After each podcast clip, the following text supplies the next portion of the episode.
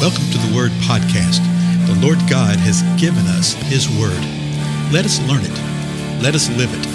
Let us rejoice in it. Spread the Word.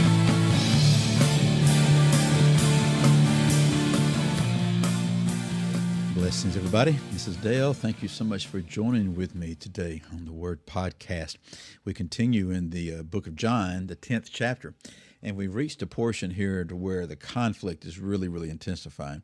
And if you've been with us, you know that Jesus has repeatedly said that he is from the Father. He's been saying things such as that he is the the shepherd of the sheep. He is the doorway into the fold. He's the bread of life. He is the source that will uh, satisfy our thirst just thing after thing. Well, he had just made a statement where he finally said, I and the Father are one. Well, the religious rulers had been demanding that he say, Well, if you're the Christ, tell us you're the Christ. Tell us plainly. And he says, You know, my works have been telling you that. And at the end of that declaration, he says, I and the Father are one. Well, the Jews pick up stones to stone him. Well, Jesus asked him, I've shown you many good works from the Father. From which of them are you going to stone me? Notice that the good works are from the Father. Okay. He says, oh, Why are you going to stone me? Jesus is standing there. And they've got stones in their hands. Okay. And then they said, Well, it's not for the good works that we're going to stone you, but for blasphemy, because you, being a man, make yourself God. Now, how Jesus responds to this is quite profound.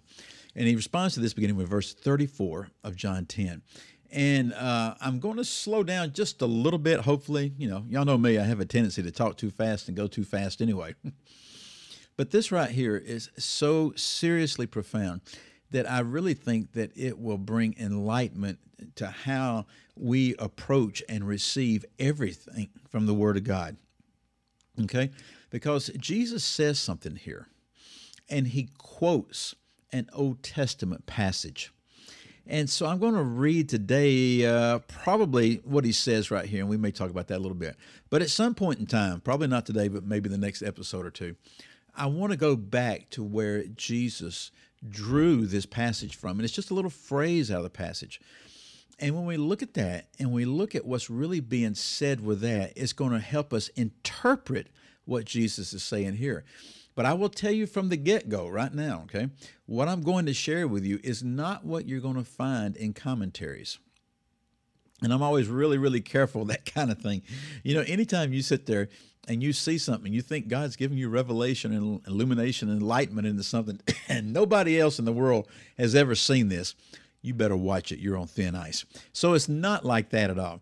But the, uh, the most common uh, commentaries that you're going to encounter on John uh, really are not going to say this. They're going to say something else, and I'll give you that too. But when you see just simply what the Scripture says, and when you let Scripture interpret the Scripture, it becomes abundantly clear.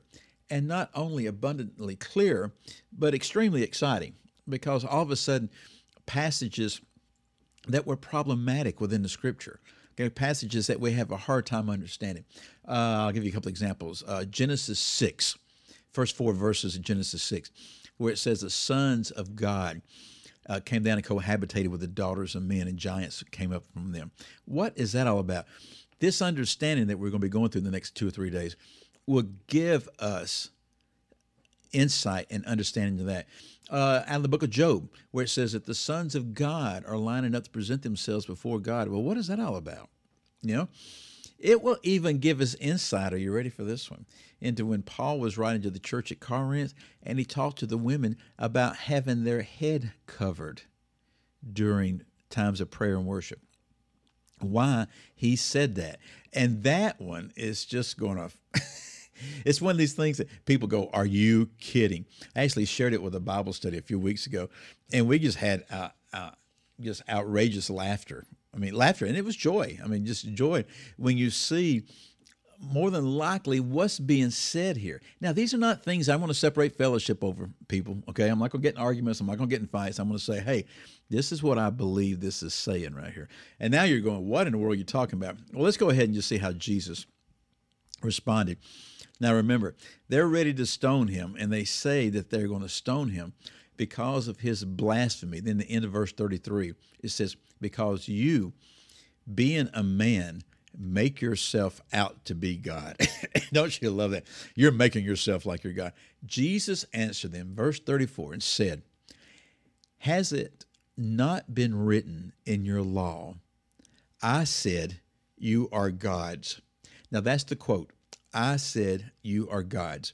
And depending upon what translation you're reading, they'll be in quotes or in all caps, something like that. A lot of times with English uh, translations, if it's all caps, that means that it's a quote from the uh, Old Testament. A quote and or, again, depending upon the translation, an allusion. You know, there's many, many direct quotes of the Old Testament. There's even more allusions not illusions, but allusions, references back to things that were said in the Old Testament. So again, Jesus says, Has it not been written in your law?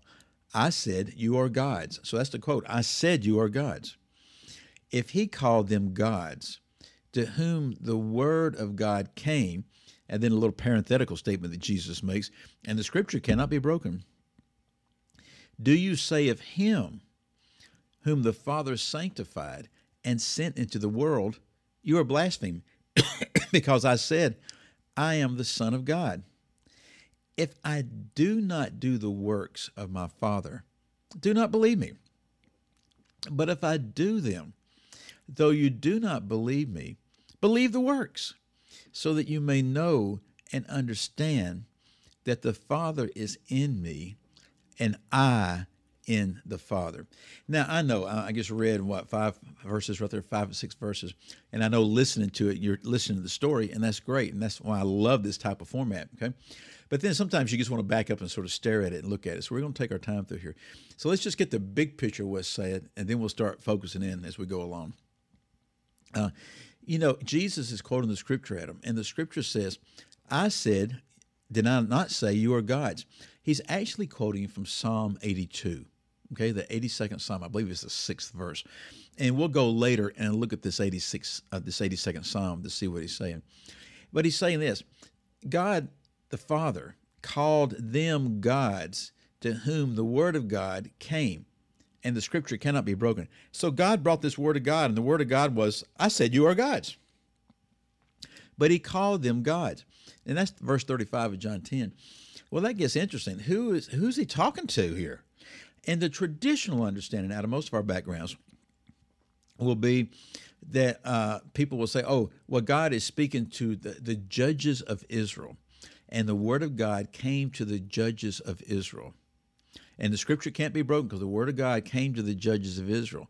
And so Jesus is saying, since the word of God came to the judges of Israel, and you are the ones judging as the judges of Israel, and the leadership right here, the religious leadership, why aren't you sitting there saying, why are you surprised that I say that I'm a son of God when you are a son of God in the same way? Okay. Now, the problem is that understanding falls apart at every level. Okay. Even trying to communicate it right now, it just doesn't make a lot of sense when I say it. Okay. And so we'll get into detail of what is really meant there. For today, let's just look at the end of it and be reminded of what he said. He's telling them, guys, if you don't believe me, if you don't believe me because of what I'm saying, believe the works. Believe me because of the works, so that you may know and understand that the Father is in me and I in the Father. And Jesus is just being so gracious and so merciful right here. He's actually saying, I know it may be a hard thing to do in faith and belief because, boy, the religionists are the ones, they proclaim faith, they proclaim belief, but uh, they want to be shown everything, right? so he says, I understand that. I know how hard that is. Okay. But if, if you cannot believe by faith, then believe by the works that you've seen, and that you will know and understand that the Father is in me and that I'm in the Father. And he's saying, if you will believe in the works right here, then true belief will come. So, anyway, uh, we're going to spend a little time right here. Go back and read these passages uh, John 10, I'll begin in verse 33, somewhere right around there. And if you desire and have time, go read the 82nd Psalm because we will jump over there pretty soon. Again, I'm Dale. Thank you so much for your time.